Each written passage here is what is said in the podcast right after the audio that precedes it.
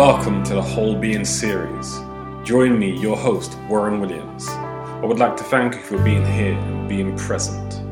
Welcome to my portal, where we dive deep into everything from gut health to spirituality to functional movement and childhood trauma. Nothing is left off the table. Join me as I interview guests that include my students, my peers, and some of the great thought leaders in the world.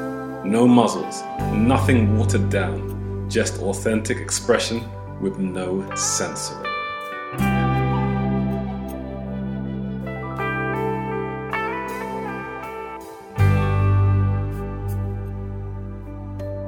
Hey guys, welcome once again to the Whole Being series. So today I'm really excited. I always say that, I know, but I'm always excited to do this work.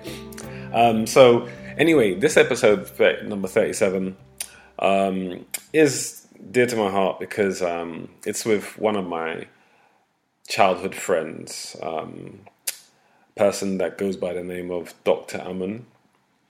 And um, I've known him most of my life. You know, um, we grew up um, around the same area in Harlesden, northwest London. And um, you know, we started martial arts pretty much at the same time. I started martial arts, I think, two years before him, and um, you know we've been doing martial arts for you know 30 years. And you know I've known him for you know more than 30 years.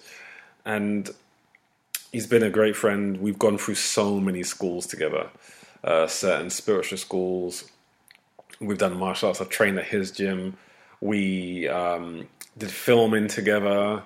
Um, we experienced we won't go through it on this episode but hopefully, I'll get him on another one. Um, we'll talk about that. But we experienced some amazing spiritual um, events, I should say, events over the last over probably about a 10 year period. We had a powerful, magical 10 year period. Um, we trained together a lot in martial arts. We did meditative practices a lot together. And um, he moved to America. I didn't even realize, but about almost 20 years ago now. And um, so we still see each other now and again whenever he comes back to the UK. And just an amazing guy. He's grown his business in a phenomenal way. Um, oh, and he's, you know, he's really into his food and his nutrition. And so t- today's episode, we really go into how he built his business, um, the importance of um, electric foods and green green foods, alkaline foods, and the way he lives his life, the way he grows his business, and his perspective on the black community as well, because that's something that obviously is both you know dear to both of our hearts because you know we come from those origins, and so he shares his insights on that as well, and yeah, we you know we talk about martial arts and training and just really an overview of how he's built his business to where it is right now in the wellness field. So, hope you enjoyed this episode, and I'll see you on the other side. Peace.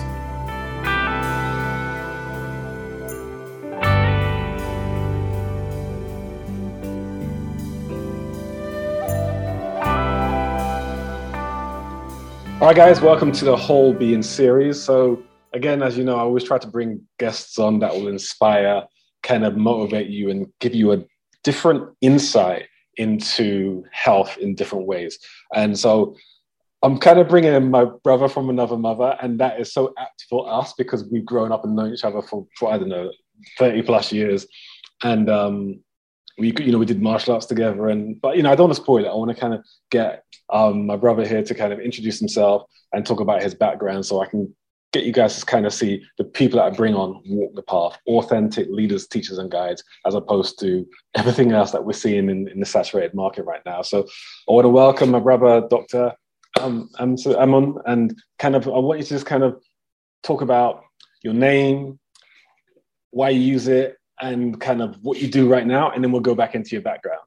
Okay, so my actual birth name is Martin Benjamin and it's AKA Dr. Amun. And the name Amun mm. actually came from a, uh, a old Egyptian deity, as you know, right? What means hidden, mystery.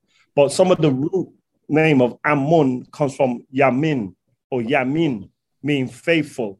like Amin at the end, which my last name, Benjamin, is Benjamin yeah. in Hebrew and Benjamin in Arabic. Okay, so me choosing that, I was still keeping not just uh, cultural rooted, but also my birthright. Right. I felt like it was my birthright because I was born with the name within the name. And yeah, yeah, yeah, yeah. So when um, you know, as a username and that, I was like, yeah, Dr. Amun. So mm. a lot of that's how that came about, you know, mm. through the and then also part of the order that we were part of the ancient mm. uh, Egyptian order that was fitted, that was given to us because as you said in the beginning, we have grown up with each other. We've traveled many paths together, side by side, from religion to martial arts, and even even now with health.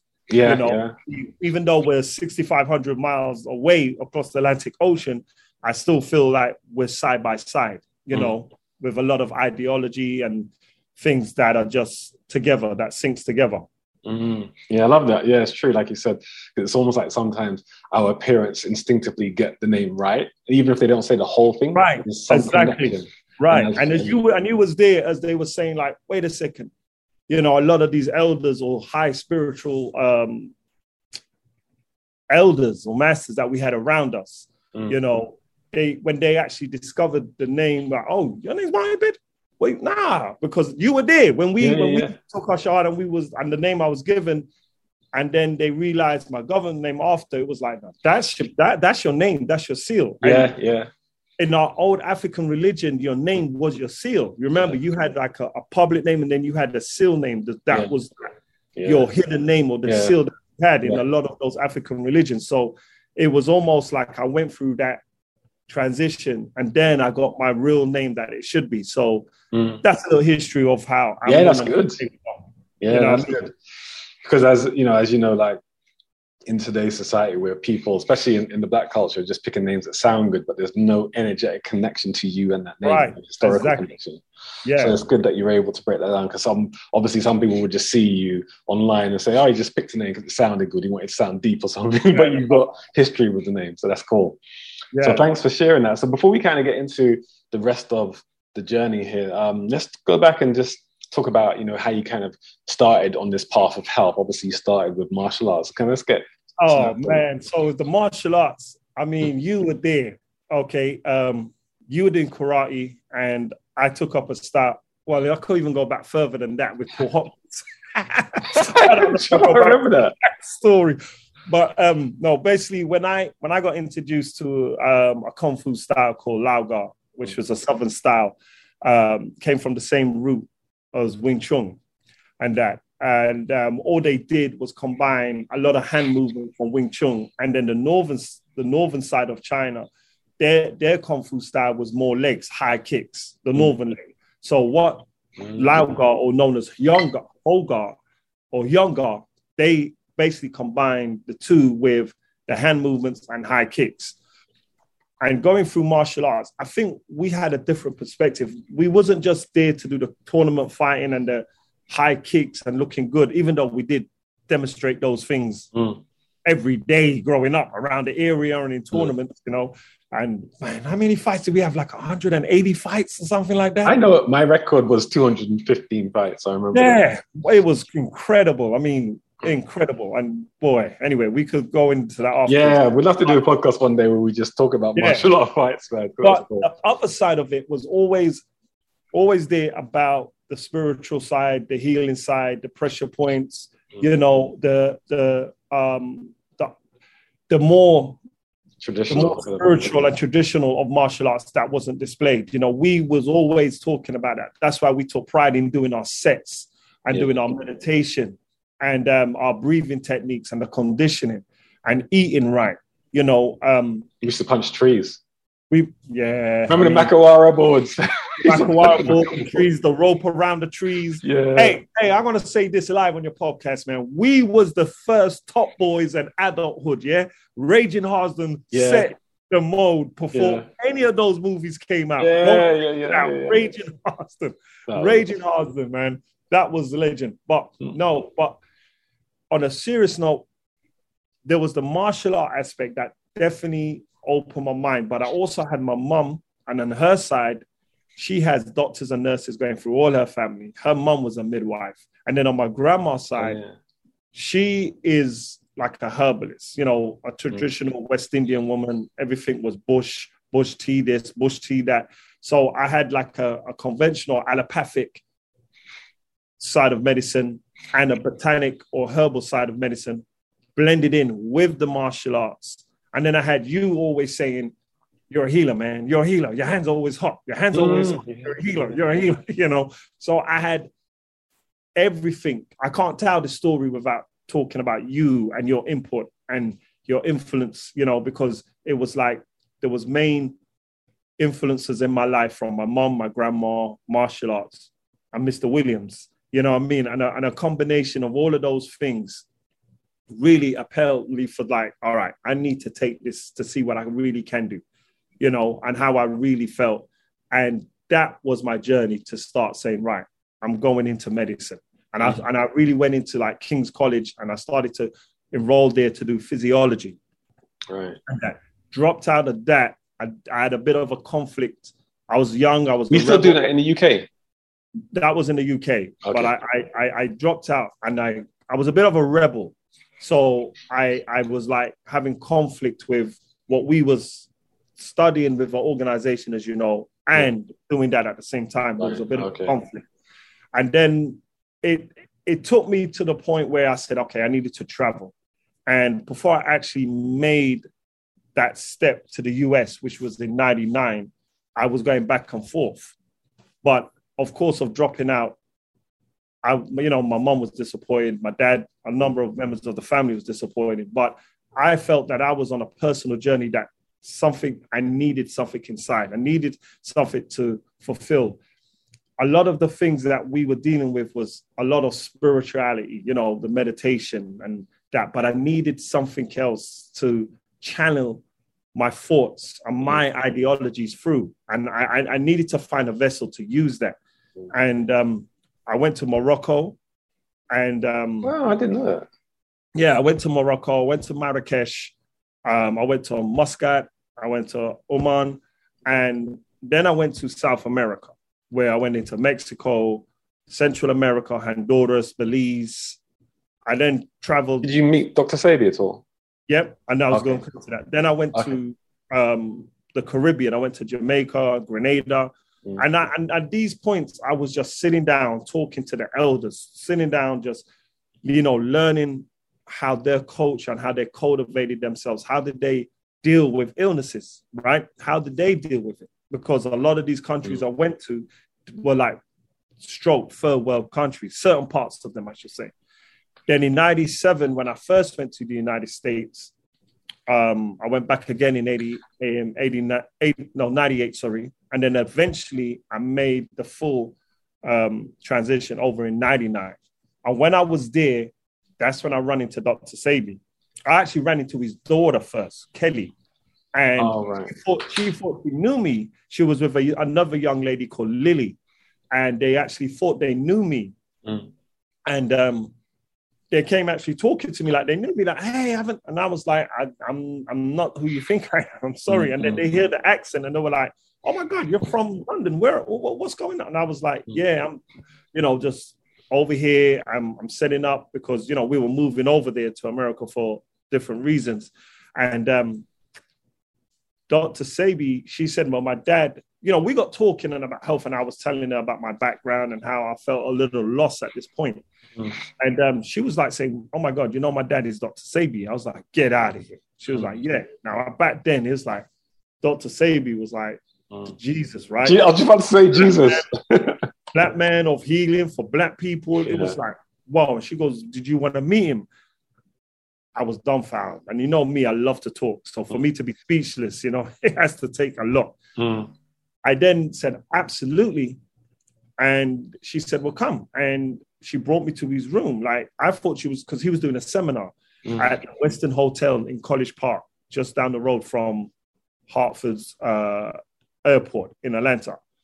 So I I went there and attend, and I thought I was just going to meet him maybe like after the you know he does his lecture and I just have a like a, a brief like you know, interview Intro, like yeah. here, boom, introduction and etc. Mm. But no, she brought me up to his hotel room. Mm. So I went into his hotel room and I was like, wow, I was sitting down face to face with the man. And he thought he knew me. He started speaking Spanish, right? Someone from Honduras. So I was like, no, man, I'm from London. You know, and we From a London, very- mate. Right. And we had a very interesting conversation. And I told him about some of my challenges that I was having with the conventional medicine to the herbal medicine, right? And just having like a holistic attitude. Now, Dr. Sebi was all about alkaline and electric and natural and holistic way of life and food. So he totally understood and he gave me some pointers and then he actually brought me under his wing where I was actually doing a lot of uh, studying underneath him, and he actually um, made me one of his um, affiliates. So I was selling a lot of his products Mm. in Atlanta, and that which was which was great. And then I met the rest of his family and his wives, and that relationship went on for years. Mm. You know, went on for years. We'd be on the phone talking, Mm-mm. conversating. I mean, even up to him dying, um, around two months before he got arrested, he was on the phone with me, Mm. and we were talking, and he was trying to locate his daughter Kelly, the one who actually Right. made the introduction, Yeah, the introduction. Yeah. And that. So that was very sad how that um, unfolded with Dr. Sebi and his Yeah, legacy about that. So yeah. and everything else, you know. But it really pointed me into the right direction. Mm. So I said, right. And I took up herbal medicine. So right now, I'm a professional herbalist under the Herbal Academy in Massachusetts, Oh, wow. right? And I'm going to be going for my next to become a master registered herbalist in Massachusetts as well as Georgia, right? And, um, but let me go back a little bit. With that meeting and schooling with Dr. Sebi, it really got me into like, you know what? I don't want to just sell his products. I want to do my own products. Mm. And that's where I took my education that I had from what I learned in England and brought it over and mixed it. Now, as you know, physiology has got nothing to do with herbal medicine. Mm. Physiology has nothing to do with um, nutrition, you know. Um, but I found a way to like blend them and merge them together, right? Because it's like, okay, how do we now have these organs and these vital organs? How can we support them? How can we enhance them to detoxify correctly for them to operate correctly? You know, and um, I started to really go into the herbal supplements, the, the nutritional side, and I had a phrase of saying, food is our medicine and a diet is our prescription. Mm. Right. So a lot of people's like, well, what do you mean by that? And I was Mm. saying, well, you know, 90% of the causes of our illness and health conditions or health challenges is led down to poor diet, poor nutrition, right? So if the food is our medicine and we learn what to eat, but then now we have to understand servings, portions, preparations, and everything. So that's the prescription. So that was like my little thing. Mm. And um, I started, you know, putting together these these elixirs and decoctions and infusions. And at that point, I was just really just, you know, like 20 bucks, 30 bucks here, 20 bucks here, you know, and people were coming back like, oh my God, like, you know, this is great. And I started to have the name Amun, you know, already. And there was just guys that saying, yo, man, that's Dr. Amun, man, because he's with Dr. Sebi. So he's Dr. Mm. Amun. That's how that kind of Oh, started okay. circulating and going around Atlanta, like, yo, that guy. And it was really bad because I mean, not bad, but it was like embarrassing at one point because I remember being in a health store getting some herbs, Mm. and this young man came in. He's like, "Yo, this guy's the truth." And he, Americans are very loud, very animated. You know what I mean? I mean, I'm very loud, as you know. You grew up with me, so for me to say someone's louder than me, then they have to be extra loud. Mm. And they were like, "Yo, this is this is the guy." And at this point, it was just a mom and pop's operation, working out of the kitchen, out of the garage, and just putting these things together. But seeing some great results and tying in the nutrition, like telling people, like you know, let go of the junk food, the deep fried food, processed food, you know, stop eating this type of meat, um, fish, you know, get more into your greens, your fruits, your vegetables. And then, of course, I was also doing in the park um, training martial arts, which is my first passion. So I was training in martial arts, but obviously I couldn't give them what we used to do, you know, the punching and kicking and back fisting. I had to do mm. something a little bit more passionate and what I call medical qigong, right? Taking the Tai Chi and the qigong okay. and letting them utilize the meridian system, you know, breathing, and then teaching them that martial arts was actually for health. Exercise is actually for health. It's not about losing weight, getting muscles, and everything. It's about being healthy, correct posture, good circulation, energy flow, etc. So it then just started to really build it started to catapult. It really started to build. Mm. Wow. How um because obviously that's that's making my job easy because I don't even have to ask the questions. you just go through it anyway. Um, because I was actually going to ask how you set up your business. So you're kind of touching on that. So you got to a point where, because obviously where you are now is is completely different from where you were then. So you, oh, yeah. you spoke about setting up your own concoctions. Now, were you putting these together based on formulations from Dr. Sebi, you just kind of tweaked it, or were you kind of figuring out your own things and then doing that? Excellent question. So I initially started off like that, right? But then I was finding it very hard to get some of the herbs that Dr. Sebi was recommending. They wasn't just your natural herbs. And then on the side note, when I started to take up courses on herbalism and herbal medicine and botanical medicine, I started finding out different techniques of formulation, right?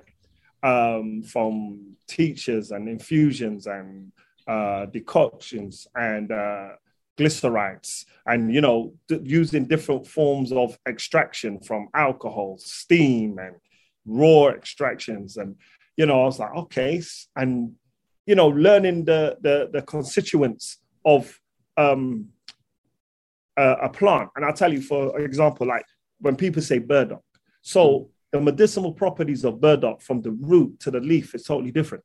Okay. So if I'm if I if I want something for my blood and even iron and as a nourish tonic, I want to I want that burdock root. I want the root. But if I necess- if I want something now to help with my uh, liver and circulation, um, clearing out maybe like you know mucus or inflammation around, I'm going to want that leaf. The leaf is going to help me and assist me. So making the distinction of just looking at a plant and mm. knowing the stem, the root to the leaf mm. have different medicinal properties, I was like, all right, let me let me get into like this. So mm. that's when I started to drift away from Dr. Sebi's um, thing and doing my own and making my own tinctures and mm. elixirs and that. And um, once I started finding different formulas to to do it better, I was just I was knee deep. So everything I was learning at at the school at the same time, I was mm. applying to my business, mm. and um, and then I saw better results. Right. So then I opened up like it was brought to me like, why don't you do consultations? You know, you're a very nice guy, you're a people's person, you got a lot of information to share, do some consultations. So I started doing consultations, and then that just made this another side of my business even expand even more because now people were signing up for consultations, and then that way, I mean, I always I always stop by communicate and keep in communication with your physician, right? Um, I understand there's a stigma around your your gynecologist and you know, conventional doctors. But at the end of the day, you and I know the amount of studying that has gone into that, what they've mm. gone through med school, the residential. Yeah, seven years study. You know, you you you you got to give them props, regardless if you don't agree with their philosophy and their ideology. You know, it's like boxing, right? When you actually did boxing training, and I did boxing training, I was actually Golden Gloves and mm. Georgia State champion as well. Mm, right? when I actually went mm. through boxing training and boxing camp, I tell you, listen, my brother, we have been through training. We both know we've been through training, but that that intensity, that conditioning, it was something else. So even when I watch boxers today, right, and I see them maybe getting knocked out in the first round or in the first two or three rounds, I gotta just respect that individual because I know what he's been through. Mm-hmm. I know the kind of training, and, and obviously it's more intensified because they're professional. They're fighting, you know, for a, a, a much more, you know, bigger prize and well title and money, etc. So I had a different level and a different perspective of, wow, that guy is, you know, that guy's that guy went through that guy went through some serious training. We used to watch Friday night on ESPN Friday night. Friday night fights. Yeah. You know what I mean? And we used to sit down and man, I remember you introduced me to Roy Jones for the first time. That kid I remember this. To be a world champion. You know, yeah. and that, but we never appreciated the amount of work and sacrifice that they had to go through. So just mm. to bring it back around and not get off the point, it's the same way that even though I don't agree with some of these physicians and the way how they handle and show lack of empathy to some of their patients, I yeah, still yeah. understand the hard work they had to go through to get to that position. Mm. So I always used to say to the clients that I did consultations with, let's keep in mind or let's keep on par with your physician and what medicine or medication you might be on at that time. Yeah, yeah. So yeah. I could, you know, work with that. And I'm telling you, I built up some great relationships with these physicians because the patients okay, good. great improvements. Yeah, exactly. They yeah. went back to the doctors and they actually said, listen, man, you know, I don't need to have my high blood pressure medication. I might be on three types of medication. I'm down to one now. You know, I don't need insulin no more for my diabetes type 2. So obviously, the physician's like, well, what the hell have you done? What it man, I've been over here with this guy. Some mm. of them like, well, let me speak to him. So I've been on the phone yeah. with some of them, and they're like, yo, let's work together. Mm. So I started building up bridge relationships like that. Yeah, that's great. And, and, and they they would actually send some of their patients to me. Like, listen, man, can you get these guys off insulin? Can you get them? And I was like, yeah, let, let's try. And don't get me wrong, not everyone was a successful story, you mm. know, because I'd be lying if I if I if I was on this podcast and saying that. But I would say around 75% to 80% of them mm. were, mm. You know, and it, it, it was it was great. Hey guys, it's Josh here, the owner of Ape Nutrition. I'm here today to share with you the importance of including organ meat in your diet. Organ meat is the most nutrient dense food in the world. Eating just 100 grams of beef liver meets your recommended daily allowance of vitamins B2, B5, B7, which is commonly known as biotin, and B12, as well as the mineral copper. I'm just going to spotlight one of these nutrients for now, and that's B12, which is really important for methylation and energy production, and is why lots of people report feeling more energy, clarity, and well being when they start to include organ meat in their diet. 100 grams of beef liver also gets you over half the way towards the RDA for vitamins A, B3, B6, B9, as well as the minerals phosphorus, selenium, and iron. At we appreciate that not everyone loves the taste of organ meat or can't always find a truly grass fed and finished source. To help you easily include organs in your diet, we created our nose to tail line. We freeze dry and powder organ meat from regenerative, grass fed cattle and encapsulate it so it's really easy to consume with no flavour whilst preserving the nutrients. Our range contains a wide variety of organs such as liver, heart, kidney, pancreas, and testicle. And we've also started to branch out into some other nutrient packed animal foods like oysters and colostrum. If you'd like to find out more, our website is apenutrition.co.uk. Or if you'd like to speak to me directly, send me a message through Instagram at ape underscore nutrition. We've also got a discount code set up for you as Warren's audience. It's Alchemy10. Thank you and enjoy the rest of the podcast. So, I mean, that's that's amazing. I love that. I mean, I agree with you. They go for medical school seven years, a hell of a lot of study, and unfortunately, um, the amount of time that, because of the way the system is set up, the amount of time that they can dedicate to a client is typically about three and a half to five minutes. So, because of that, they can't investigate to the level that we can when we see far less people and have far more time to be able to see them. We can do greater work because we get involved, more involved in the process. Whereas, because of the way most people are dependent on their doctors and don't take ownership, they have to see more people. And right. so in that, their process is such that they have to almost be desensitized, get people in, get people out. And so right. they just can't be as thorough as us. But if given a chance, yeah, they can do great work. It's just the system's not set up. exactly good way that they can do that. So, I mean, this is fascinating the stuff that you're talking about with the business because even though I've known you for for years and years and years, a lot of this stuff I didn't know um, right. that you did, and I love what you were talking about with because I didn't know this. I mean, I, you know, I I obviously I'm in the same sort of field wellness and trying to get people healthy, and I do recommend people to take specific herbs. But just what you broke down about the difference between the, the root and the flower, and how you can have differentiation of the properties and how you can use that. It's news to me. I didn't know about that, so that's amazing. So obviously that's your speciality, and that's why you'd know far more about that than me. So that's really cool.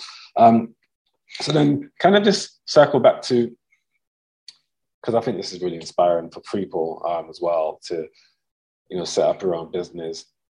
Um, wh- and where is it at today with regards to your business in terms of um, like obviously you don't need to do anything else other than you know you don't need to have a second job or anything so how did you kind of get to this point now where your business is able to sustain you financially and you're able to afford right. the, the, better things in life and stuff so the better thing i do when you drop um no i um so i've worked with various people you know chef Ahki you know she yeah. was there from the beginning she had a very strong influence and uh, her crowd and you know, I used to go there speaking at her retreats, and that within Atlanta, Atlanta is a very small city, so it was no time at all before, you know, my name was started to echo around the place. Mm. And before I go into that, I just want to cover this part here about how that came about as well.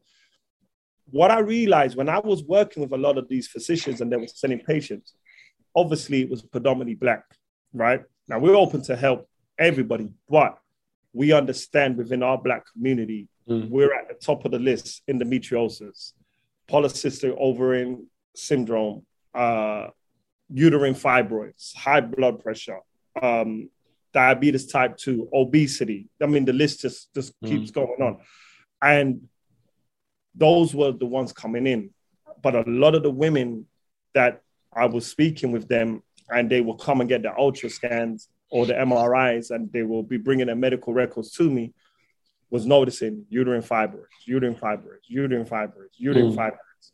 So um, once I started to change their lifestyle, make a formula, a herbal medicine to um, attach that, what actually took place is that they will go back six months later and the, either the fibroids will be totally eliminated or shrunk tremendously. Mm. Right? That was like, wow, you know, they they they sung from the rooftops, right? Because mm. a lot of these things were causing like heavy cycles, heavy menstrual cycles, um, interfering with infertility, preventing them from having children and yeah. you know conceived, etc. So it was like, wow. Life changing. And, yeah. And I mean, even these gynecologists, these female gynecologists actually went on my program as well. Wow, they actually cool. came on the program. Mm. This news went out and it reached to this young lady called Jessie Thompson. Mm. And um, she already had her own story of fighting uterine fibroids mm. and um, having a child through the IVF program. Mm. And then she was like, "You got to, you know, you got to meet this brother, man. He's doing great things in Atlanta, naturally, holistically, you know, of eliminating and shrinking fibroids." So we got talking, and then we formed a, a relationship and then a partnership. And she started putting us on platforms, like the Breakfast Club, mm. Way, Roland Martin, and you know, sorry, that's a puppy at the background there. Okay. I could just and we started uh, going on these uh, platforms and you know we we bring like clients so that they could come and tell their testimonials on there as well mm-hmm. and um it was it it it then catapulted me right because now I'm on platforms like the Breakfast Club, and I'm not sure if you know about. Yeah, yeah, yeah, yeah, I've, I've yeah. You know how huge that is. So they um they had us. I think I've been on there like nine times, eight or nine times now. You know, I'm up there with Kevin Hart, right? Yeah, right? But that really brought an influx of not just exposure, but also clientele, mm. celebrity clientele. Right. um, just normal clientele. I mean, it took off. So Mm. a lot of a lot of uh, I had to get a bigger facility. There was no longer working in the house in the basement or the garage. I had to go and get a facility, which I have now, which is over like uh, 3,200 square feet, uh, upstairs and downstairs. Wow. You know, um, I had to build out the lab, the the wash, the wet room as they call it, the herbal room, the storage Oh room. wow, wow. You know, I'll send you a video. I've got the whole Mm. done. Um, and it just kept growing and growing and growing to where we are now. And of course, I think the transparency that we had, um, the results that we're getting, um, the education that we give, the communication, the, the the actual feeling of contact, like you know, like these people really care, the support Yeah, yeah, yeah. in place, right? I think all of those elements together Mm. has really formulated and helped to catapult our company, Mm. me as a brand, me as an individual. Mm. Um, and it, you know, I'm real. I'm just like you. You know, we, we're just real people. The Mm. thing about us, we, we don't, you know, listen. no smoke and mirrors. From, Sh- from Shilamo, right? Mm. Bless his soul. Um, He used to say, you know, money don't change you. It just brings out the real you. Yeah, yeah. And I would like to think that the real me is what I've just described. Mm. Mm. Because, yeah, you know, brother got money, Mm. brother's getting paid, Mm. but I am still the same. Mm. Well, not exactly same Martin Benjamin, but I'm just still the real person. Like Mm. the, the, the- one of the things I, I love that I did also, what we, myself and Jesse did through the pandemic, and that we um we gave a lot of free supplements and consultations and that out for people that were going Mhm. through the pandemic, Mm. and obviously they were finding it very hard. It was a very stressful Yeah, yeah, time. yeah. Yeah. Pressing. We made ourselves available for free Mm. and sent medicine out to people to assist and help them for free. Mhm. And they love that. And this is, I, I always say to people, I would love to do it for free because it's something I love. This is this is something that we was in your sitting room stretching and meditating and Mm. foreseeing what we wanted to do with our lives. Yeah, yeah, yeah. It's passion, but love. Unfortunately, you know, the herbs cost money, the materials cost money. Yeah, yeah, yeah. There has to be an equal exchange. It has to be an equal exchange, exactly.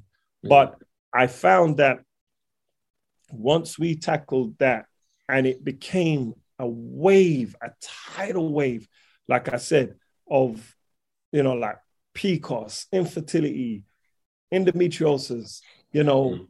uterine fibroids, PCOS, and it was just kept coming like a tidal wave. So it's like female reproduction. And that just guided me and I had to focus on that. However, my first ever client, my first, first proper ever client was my father. Oh wow. He is looking really healthy, man. I must say. Right. Like I see him every so often. right? He was diagnosed in the early 2000s, around 2003, 2004. I got the phone call. My mom was crying. He was keeled over on the floor in scrutinizing pain. Wow. And you know, with black men, we don't talk. Yeah, yeah, yeah, yeah. We don't. We feel embarrassed. We feel ashamed. And um, he was diagnosed with prostate cancer, stage one. Mm. So I was like, whoa, on the plane, you know, Mm. came down and um, I just had to strip his diet. Mm. I made him, I made him, I, I put together a formula of a Mhm. concoction for him.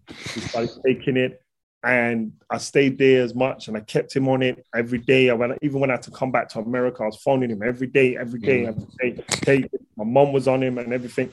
Mm.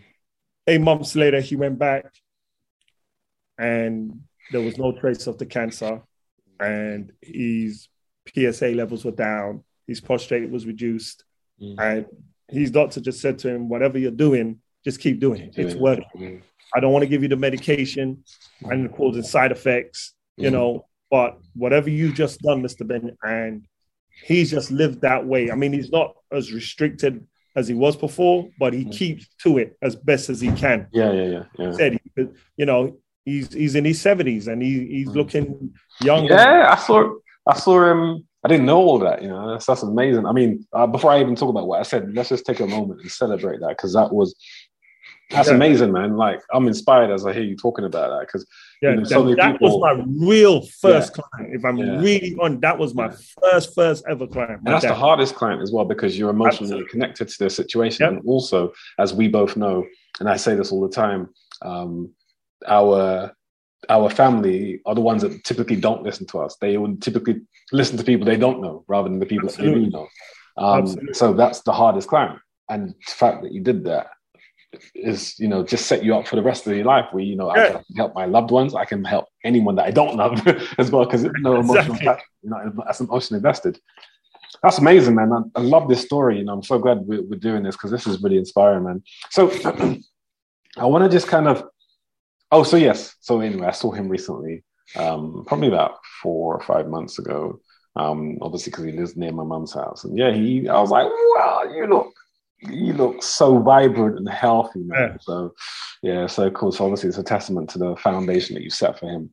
Yeah, he and he and he and he sticks to it, man. He Mm. sticks to it. You know, he does. He Yeah. sticks. Yeah. So we're talking, you know, obviously you've spoken, spoken about a few different things that all affect um, uterine health. So I was just going to talk about, because you, again, you're answering these questions before I even get a chance to answer them. So that's brilliant. Um, black women. Um, so two part question, because you've already touched on the black, black side of things. Um, but why um, focus you've kind of already asked, answered this, but why focus on black women? But then more importantly now, because you've kind of addressed that, why do you feel that um, black women tend to have so much challenges with with with fibroids and um, endometriosis and all of the things that are affecting them from a, a um, not even a hormonal point of view, but from a um, uh, what's the word um, reproductive point of view? Yeah. Okay. All right. So there are two theories out there. Um, and one to me is totally pseudo because there's no scientific data behind it. And that is black women metabolize different.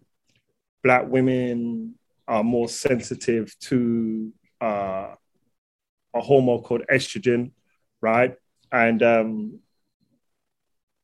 that's that's that's that theory there. Now, if there's scientific data to support that, then I'm all for it, you know, but there hasn't been. It's just been something that's been echoed throughout the Black community, right? Black women up, um, up regulate estrogen at a higher level, right, than white women or any other race of women.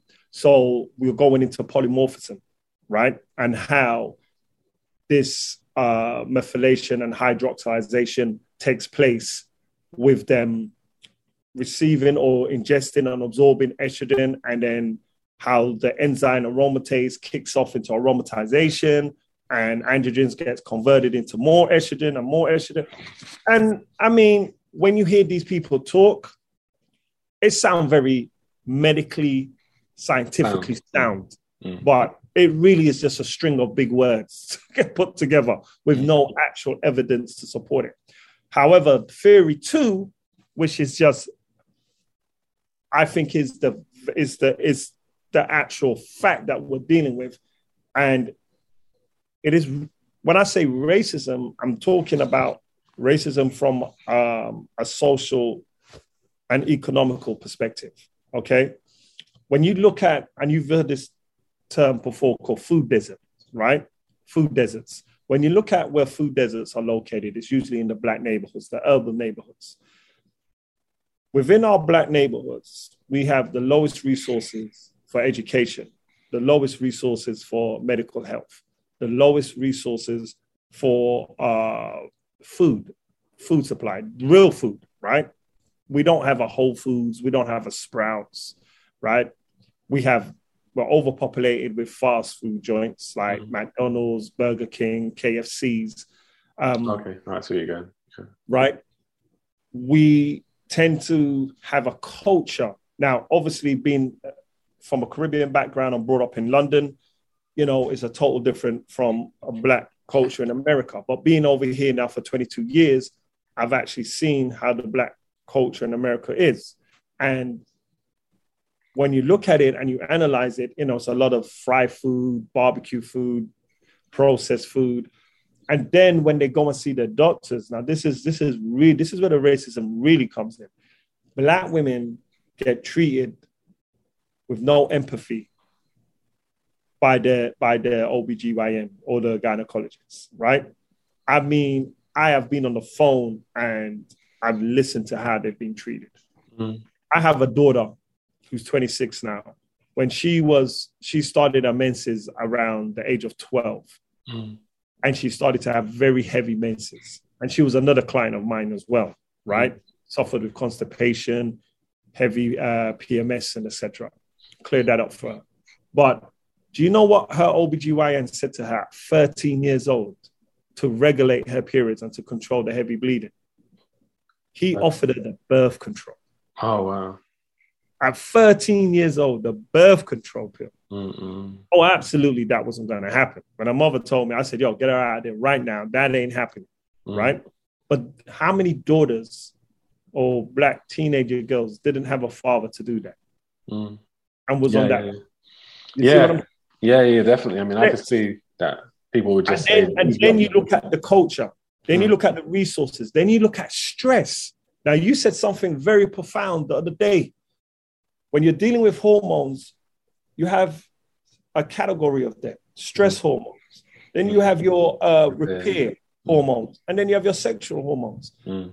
What happened within the black community? We stay on stress hormones. We stay at stress. We don't even get to the repair. Mm. And that also contributes to female reproduction issues mm. and disorders, mm. right? It unbalances the hormones. It triggers off too much cortisol. As you know, cortisol is the number one anti-inflammatory or yeah, yeah, yeah, yeah hormone. It's very However, yin and yang, interestingly. If it keeps going, if it's keep elevated, mm. what does it do? It then affects your blood sugar levels. Mm. It also affects the blood flow to the gut, and it interferes with the conversion of T4 to T3. Mm. So when I look at these black women and I'm seeing that they're at the top of fibroids, of metabolic disorders and metabolic syndromes, they're at the top of the list, mm. whether it's hyper or hypothyroidism, mm. right? It's the lifestyle, it's the culture, it's the it's the economics. We don't have the the medication is also what they get given is at the lowest level. It's mm. it, you know they get they don't they say a thing like this. Oh, you've got six fibroids, and this is just me telling you thousands of clients that I've had. You've got six fibroids, four fibroids, size of a pea. Don't worry about it. We'll monitor it. Six months, we'll come back and you know give you another scan and see where they are. Well, how do you monitor that in six months? Mm. You haven't told, you haven't addressed the root cause of what's caused it. Okay, the banal tumors, okay, non-cancerous. However, do they cause problems? Absolutely. They come back in six months. These fibroids now are of a triple in size, mm. and they've got more, and the uterus is expanded and it's doubled in size, so now they are saying you can have a myomectomy or a full hysterectomy. Mm-mm. And they're leaning more to a full hysterectomy. Mm-hmm. At the age of 21, they're telling this young woman to have her wound removed. At the age of 21. These are these are the disadvantages. These are the things we need to bring to the surface. Yeah, this, yeah, yeah. Yeah. This is the problem why black women are suffering right. the most. And then the culture that we have, we have to address it because it's not the best of cultures. Mm. You know, yeah, barbecue yeah. chicken, fried chicken, yeah, wheat bread, sodas, mm. Kool Aid, mm. you know, chocolate, ice cream, dairy. You know, when we start eliminating all of this stuff, mm. and then we have a black woman that has equal opportunity as an Asian, as an Oriental, and as a Caucasian, then we can start doing some clinical trials or clinical studying to see if there's actually something genetically right, right. differently mm. and how estrogen works between all three and all four races. Yeah. Let's get yeah, rid yeah, of yeah. some of the, the, the, the known factors before we try to use the black and white thing to make money. Yeah. Because it sounds good. Yeah. Yeah. Hi guys, just wanted to come on and share with you an offer of 10% off the Phil Cathy Swans range. Um, the products range from body scrubs to body butters to facial oil to face masks. Um, it's a wonderful array of products, um, really fitted and suited for all skincare needs, you know, because our skin's our biggest organ and it protects us for most of our day, or should we say our lives, and you know, we can help protect and maintain this barrier by using wonderful products on our skin. And by using the code Alchemy10, this will then give you a 10% off um, any products that pique your interest. And, and I would say if you do have any questions about the products, by all means do reach out to me. I'll be more than happy to answer any of your queries. Okay, thanks very much, guys. Bye. Um, I, I remember, um, so it's interesting what you're saying because I remember reading um, Jewel Pookrum's book um, right. years ago when she was taught, and she was coming, she came from the medical profession, as you know, and she yeah. was referencing that a lot of the studies that they do on women is predominantly white women, and then they try to use the same approach that they've studied on a white woman on a black woman without actually studying on a black woman. And right. that's why they don't get the same results. And all the medications that they experiment and, and create are based on white DNA. So how can they help a black person? Right. Now, you know why we don't have a lot of black people in those clinical trial studies? And again, it's no fault of our own. We don't volunteer ourselves. We don't trust them. Yeah, yeah, yeah, yeah. We don't trust them. Now, we've got good reason not to trust them. And I think they've done a poor job. And I think they've done, part of my French, I think they've done a piss poor job in mm. trying to, uh, you know, bridge that gap of distrust amongst yeah. us. They, mm. they, they have right? And the sister Jo Pookrum, I love her, but she's gone absolutely bonkers. Yeah, right? that was years ago. And then, right? to your point, I remember I saw something about her recent, well, recently, like seven, eight years ago. I went to a, she was in the UK and she did a presentation, and I was like, okay, she's lost it. She's oh, lost a lot. Yeah, she's gone absolutely bonkers. She, you know, she's she's put on weight. I mean, I sat down with her. So I met her at a young when she was really vibrant. She just came out of medical school. Yeah, yeah, yeah, yeah, yeah. This young black woman again. She was like a superwoman in front of me. Mm. I was there. She held my hand, and she, you know, I, I've had a lot of blessings. Like what you said to me at a young age, it echoed for a lot of people. I've, I've heard my hand and said the same things, mm. right? And she was one of them, mm. right? So I was like, Jewel Pookrum, oh my God, like, you're mm-hmm. amazing. Didn't see her for a number of years, number, a number of years. Ran into her again in Atlanta. She looked totally different, totally yeah. transformed. Yeah. And then she said she invited me around to her house. Mm. So I went round to her house and we sat down. And let me tell you, this woman started talking about the gateway.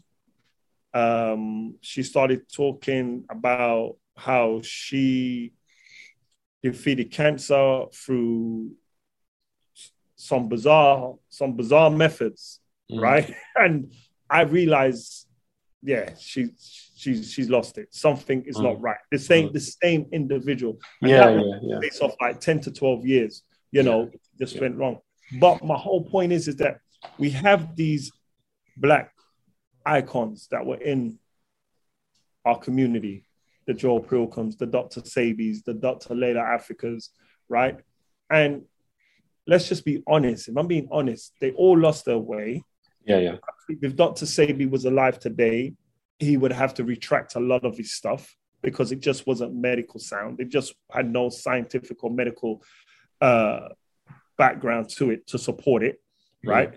Um, but we have now a new wave, a new generation of Sebis mm. and uh, Jo Pookrums. And what they're doing, they're very intelligent because they are learning the medical terminologies. So they're sounding correct.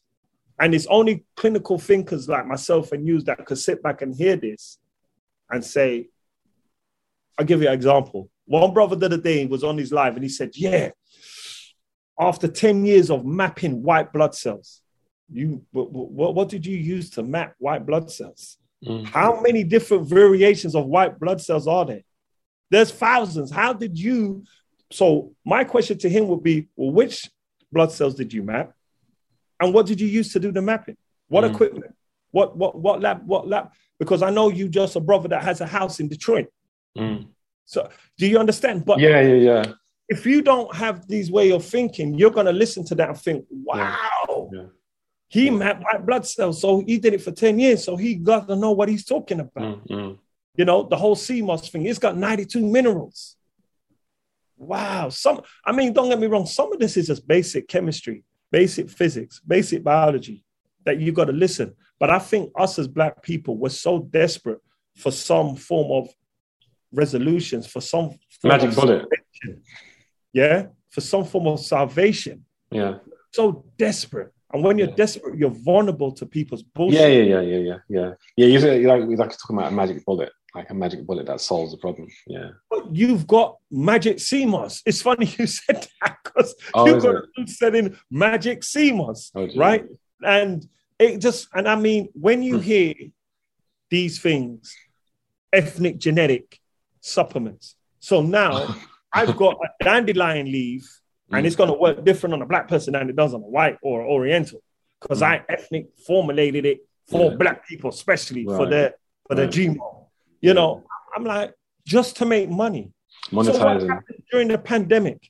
What mm. happened during the pandemic? And this is what I want to address. And I have a team of people mm. that are going to fight this because right. we're fed up of it.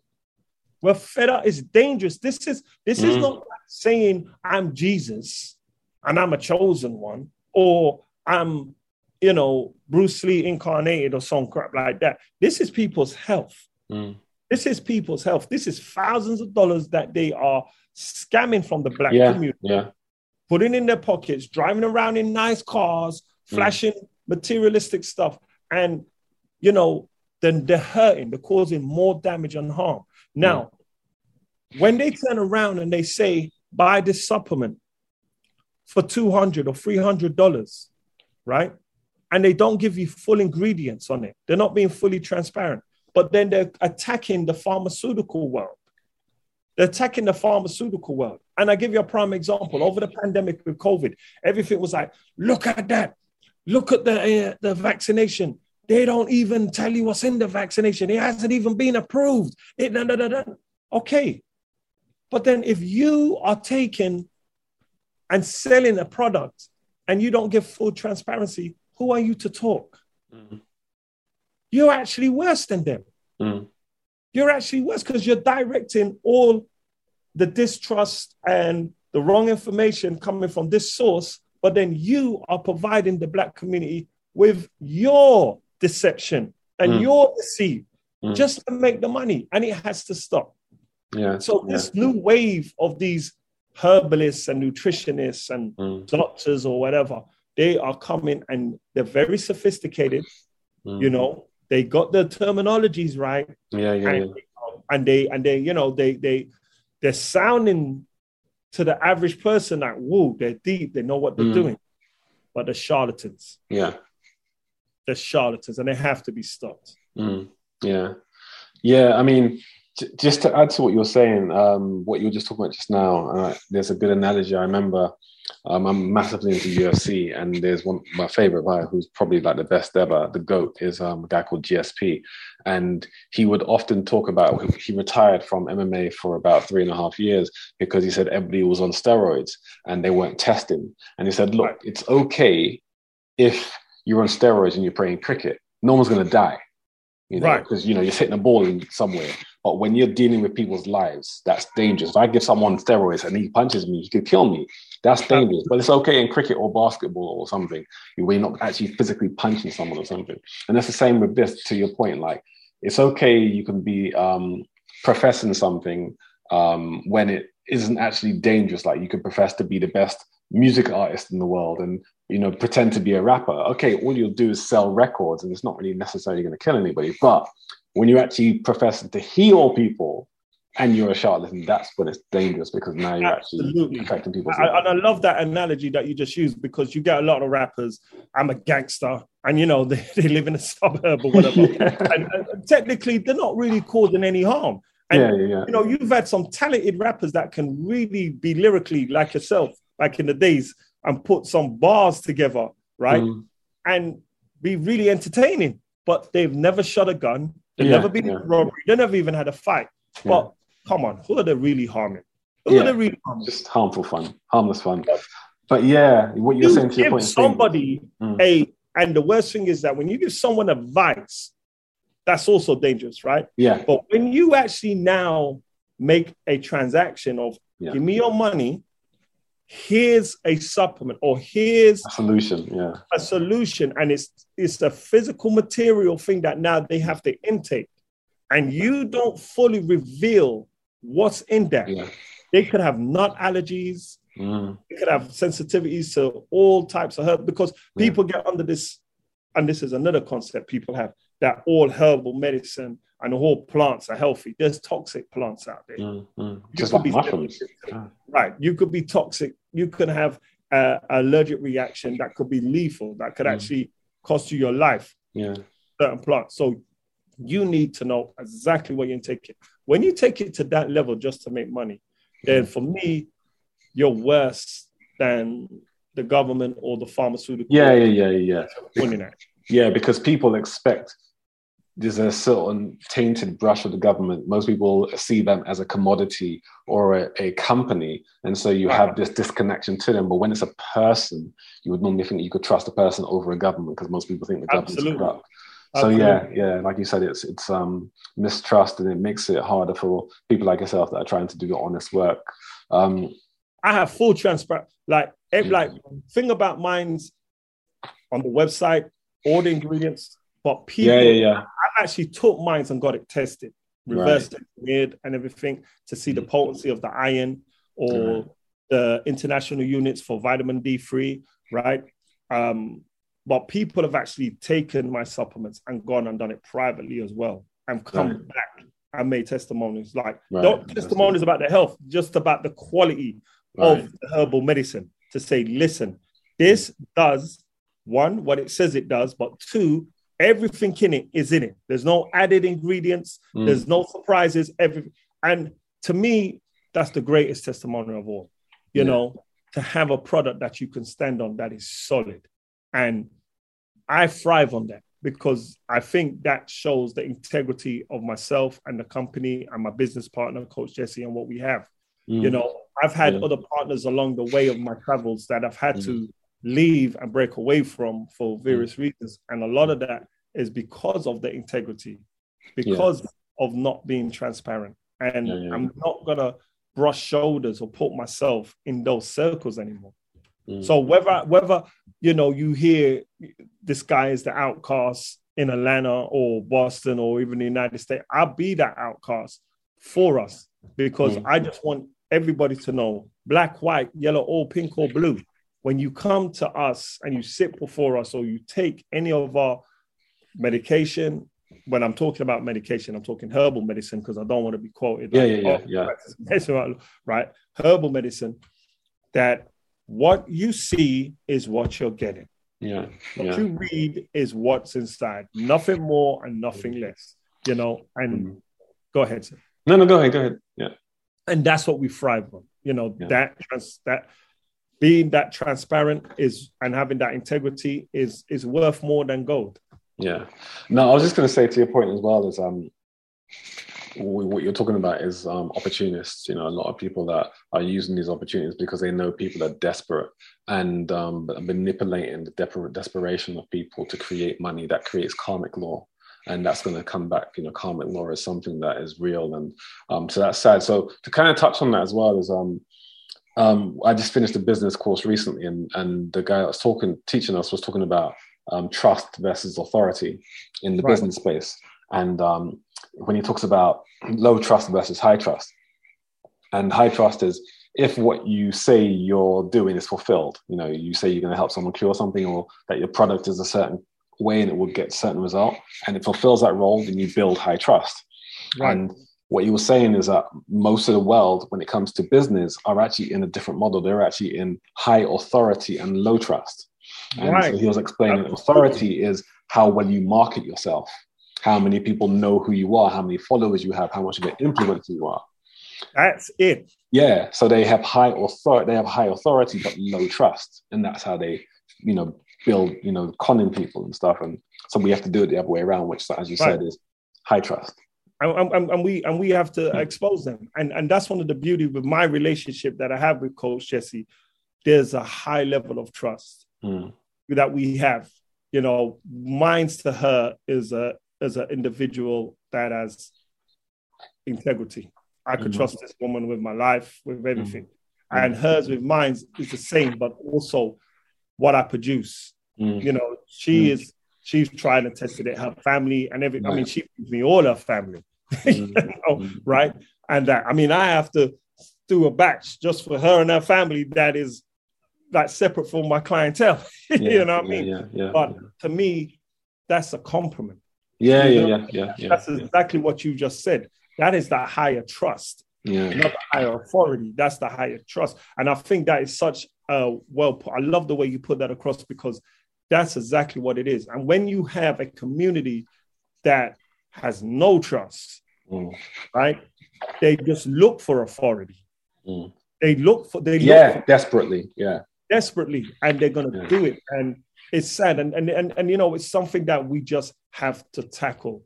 And yeah, yeah. the black thing, it really infuriates me. Using the black thing, they know what they're doing. Yeah. They know what they're doing. Like, and I mean, they do it to a level of like, well, guess what? I wouldn't be here today if that was the case. If there was that so if there was a different on the biological level of between a black person and a white person, I wouldn't be here because my mom's white and my dad's black. Mm. So how would I, you know, what what side would my body determine when I eat? Is it going to be like a white person or black? But you see what I'm, you know how mm. ridiculous that sounds. Mm. And then they come with, ah, oh, brother, because your dad's black, he's got a dominant gene, and blah, blah, blah, and I'm like, but does it work in that way? Mm. And is there a difference between dominant and strong? Like there's a dominant gene and then there's a strong gene. What's the difference? When you start questioning them like that, they, they look dumbfounded because guess what you're doing? You're riding this bandwagon to sound deep to mm. make money. Mm. To make money. Stop it. Mm. Stop mm. it. The mm. money's always gonna come. Yeah. Money's always gonna come. When you worry about money, you never have money. Yeah. Yeah. When you don't worry about money and you love what you do, mm. the universe has a way, whether whether you're religious or not, whether you believe in the most high, like me and yourselves, or some form of God, Allah, Yahweh, Jehovah, mm. Krishna. We don't disrespect none of them. We hold respect and values to every one of those doctrines and schools of thoughts. But all of them will teach you the same principle. Mm. You're going to get taken care of if you are doing what you love with a sincere heart and you have that integrity. Mm. Yeah. And I mean, there's some crazy black people out there that just think that they are who they are. Like they say, I'm God. Right. They say I'm I was sent here to heal, and no one the plants taught to me. And I mean, there are some stories out there I could give you. you yeah. know, yeah, yeah, out there, yeah. out there. But. Overall, it's been a phenomenal journey. I wouldn't change it for the world, mm. the good and the bad. And um, I'm just gonna keep this, I'm just going to keep doing what I'm doing. And you have been a very big inspirational mentor to me um, and people like you. And that's the company I love to keep. Yeah, yeah. Likewise, man. You're inspiring me. I show my partner some of your stuff. Like, you know, the video you put on Instagram with the dun dun dun. dun I knew you were, you know.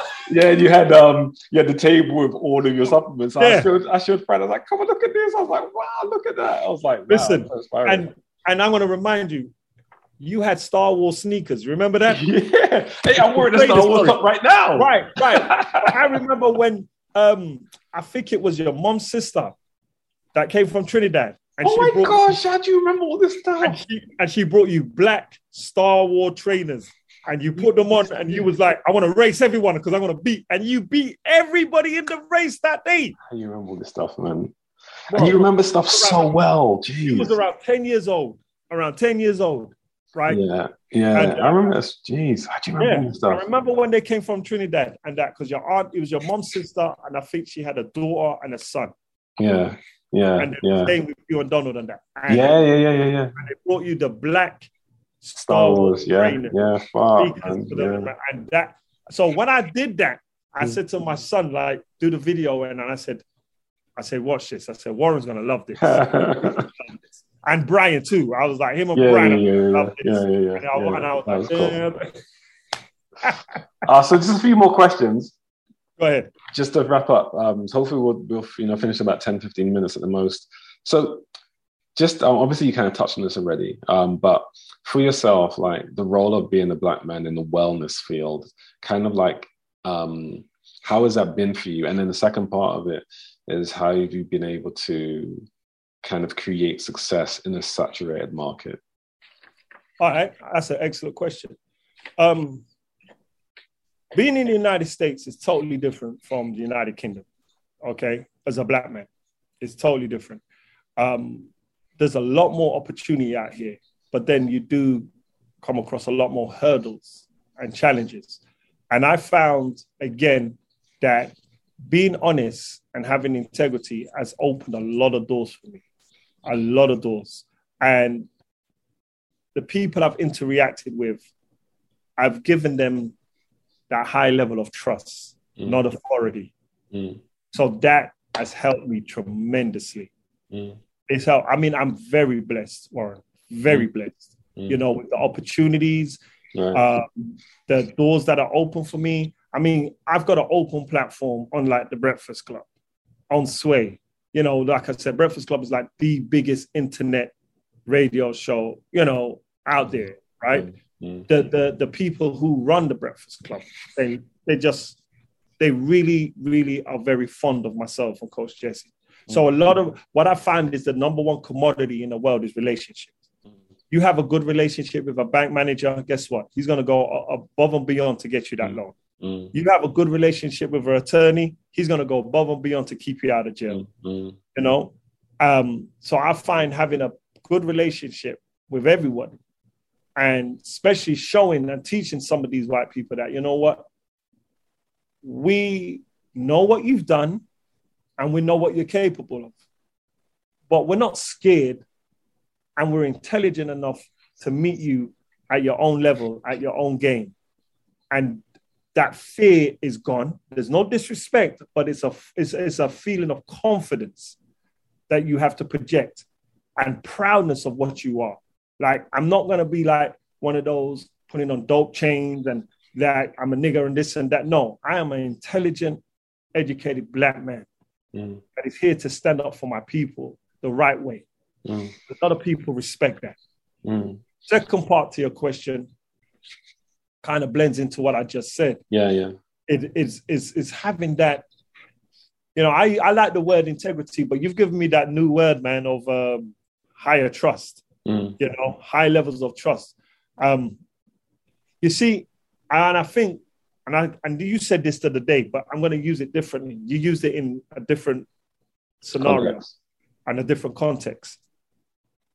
When the people, when when the outside world see black people, I think they have a stigma, you know, already of what to expect and mm-hmm. categories on where to put us, right? So when they see that someone who comes that as that breaks the mold of that, they're, they're a bit scared or the surprise, but mainly scared and what you have to instill is that what you are used to or what you're common to doesn't mean it's normal, doesn't mean that's what should happen. Mm. That's how you should feel.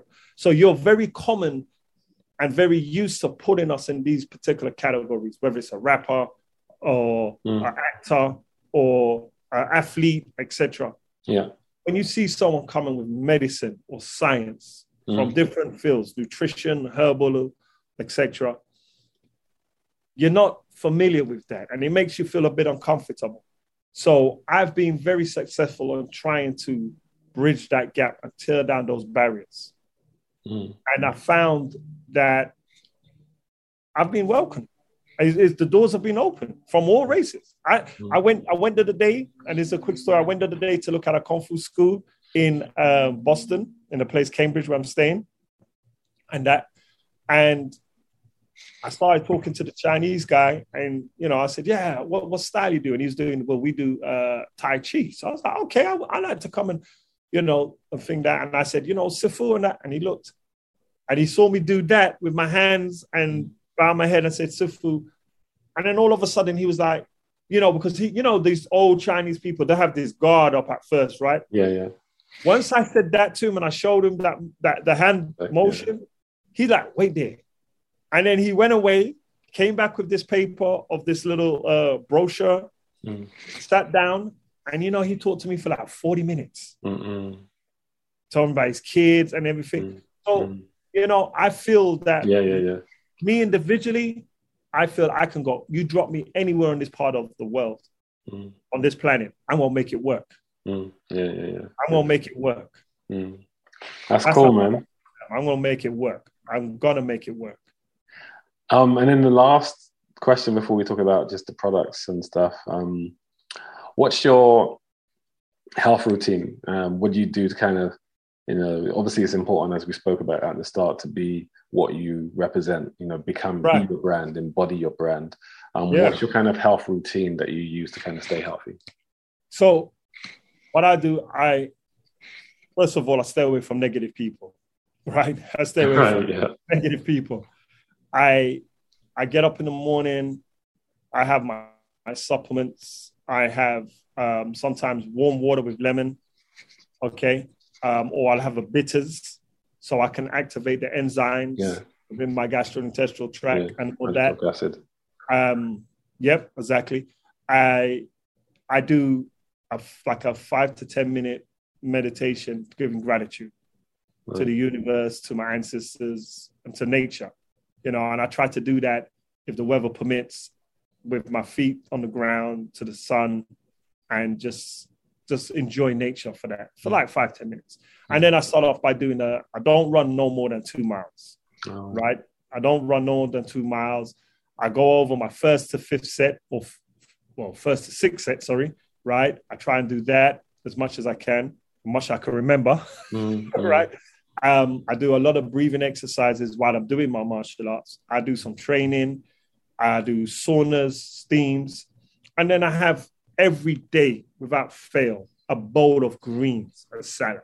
You know, mustard greens, dinosaur kale, arugula, uh, tomatoes, Mhm. tomatoes, you know, red onion, artichokes. Um, I have fruit, mango, watermelons. I drink a lot of water. Mhm. Um, I also just keep happy, man. I listen to good music. I listen to our music of our era. You know, I, Mm. I'm older. Yeah, right? yeah, yeah. I try I try to really get a lot of sunlight um, and be in a good mood. And I have a wonderful woman, you know, that that cooks great. You did an interview with her some while back, you know, Chantel Be Vegan. Yeah, Right. yeah, yeah, yeah. Does some great food. Um, I love my family to death, and they're around me. It's, and it's a family business that I have. Mm, Okay, my boys work for me and that. So wow. I, I'm just I'm just vibrating. I find that Mm, you know, I do a lot of, you know, reading and studying. But on a day to day basis, I'll have my sea moss, I will have um, my bowl of salad, then I'll have some steamed vegetables. And don't get me wrong, I'm not saying the only way you could be healthy, and that's another stigma Mm, right there. Not the only way you could be healthy is um, being a vegan or plant based.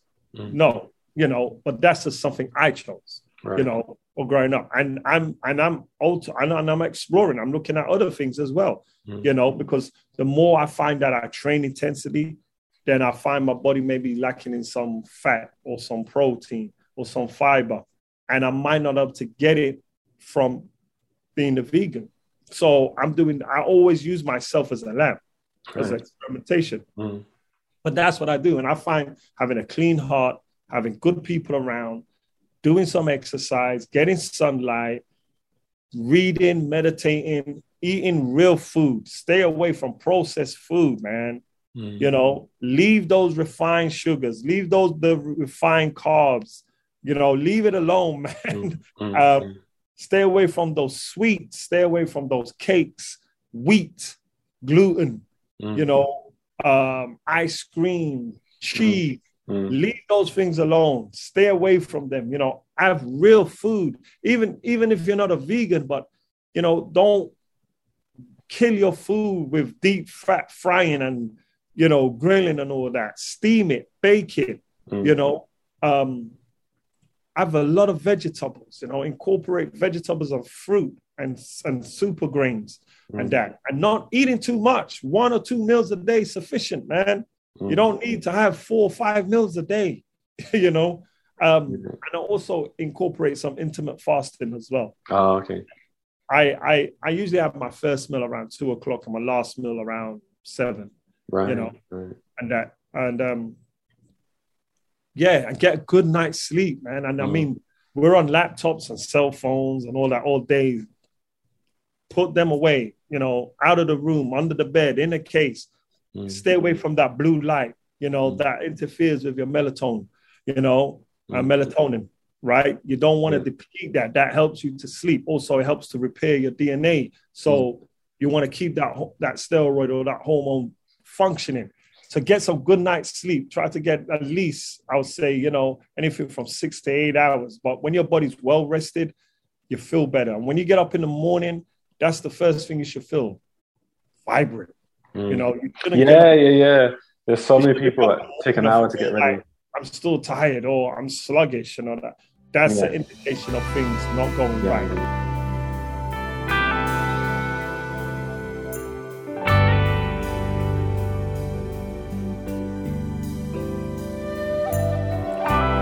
Hey guys, so I hope you enjoyed that amazing podcast with my brother. Obviously, as you know, you could see from the um, the broadcast, we, we've known each other for a long time, and it was just nice for me to be able to see him flourish. And I kind of just start by also expressing that it kind of cut right at the end. Um, basically, the last five minutes of the call, we weren't able to edit correctly, and so um, you know we're calling from. He's in America and I'm in the UK, so we had a few technical difficulties there, but it was literally just the last five minutes. So we were literally just wrapping up, and he was just giving details of how people can contact him and stuff. So he didn't miss much. I'm gonna get him back on so we can do another podcast at some point because there's many other things that he wanted to share that we want to kind of go through as well. I just want to kind of say as well that um, Dr. Amun um, this, you can catch him on his website, which is thedetoxnow.com. Thedetoxnow.com. And he's one of his new products that he's brought out recently is the new Endo Kit, which is called Endo, E N D E N D O, which he's brought about to address the common problems relating to endometriosis which women who are familiar with that situation will be aware of. It's very painful and it predominantly well, only affects women. So he's brought out a new product for that. And so yeah, you know, you can catch him on on his Instagram as well, which is Dr. Amun Neb. Dr. Amun, which is A M U N Neb N E N E B. So you can catch him there. And you know, I'm so grateful for him to be in my life. We've known each other, like I said, a long time, and it's just um, beautiful to see him transforming and growing his brand in such an amazing way. And yeah, so you know, hopefully you you got a lot of that podcast, and again, share it with people if you can. And um, as I say, if you didn't like it, it's a secret, but if you loved it, share it. So for me, uh, my next um, group coaching program will be Expansion, which is August the 27th, 2022 and that will be a six month deep dive into all things relating to health, well being, business marketing from a spiritual point of view, and getting you to understand and how to evolve yourself. So I do this a lot. I coach a lot of coaches. So there's a saying that good coaches need coaches, great coaches have coaches. And so I've been coaching a lot of coaches for the last, well, maybe the last 10, 15 years, but I've moved it into group coaching um, formats from about four years ago, and they're very popular. And you know, the unified mind creates expansion, proximity creates expansion, and so everybody holds each other accountable. So I'm going to be doing the next expansion. By the time this um, podcast drops, it will probably be a week or two after that. So that will be six months, and then after that, I'm also running my Ascension Masterclass, which is a six week group coaching program, which will be around October, November 2022. All the information is on the website. And just again, stay healthy, happy, hold. If you want to reach out, go to warrenwilliamscoaching.com. If you want to be a guest or if you know people that you think should be a guest on my podcast, by all means, drop me a line info at warrenwilliamscoaching.com. Until next time, guys, stay healthy, happy, hold, and whole being health.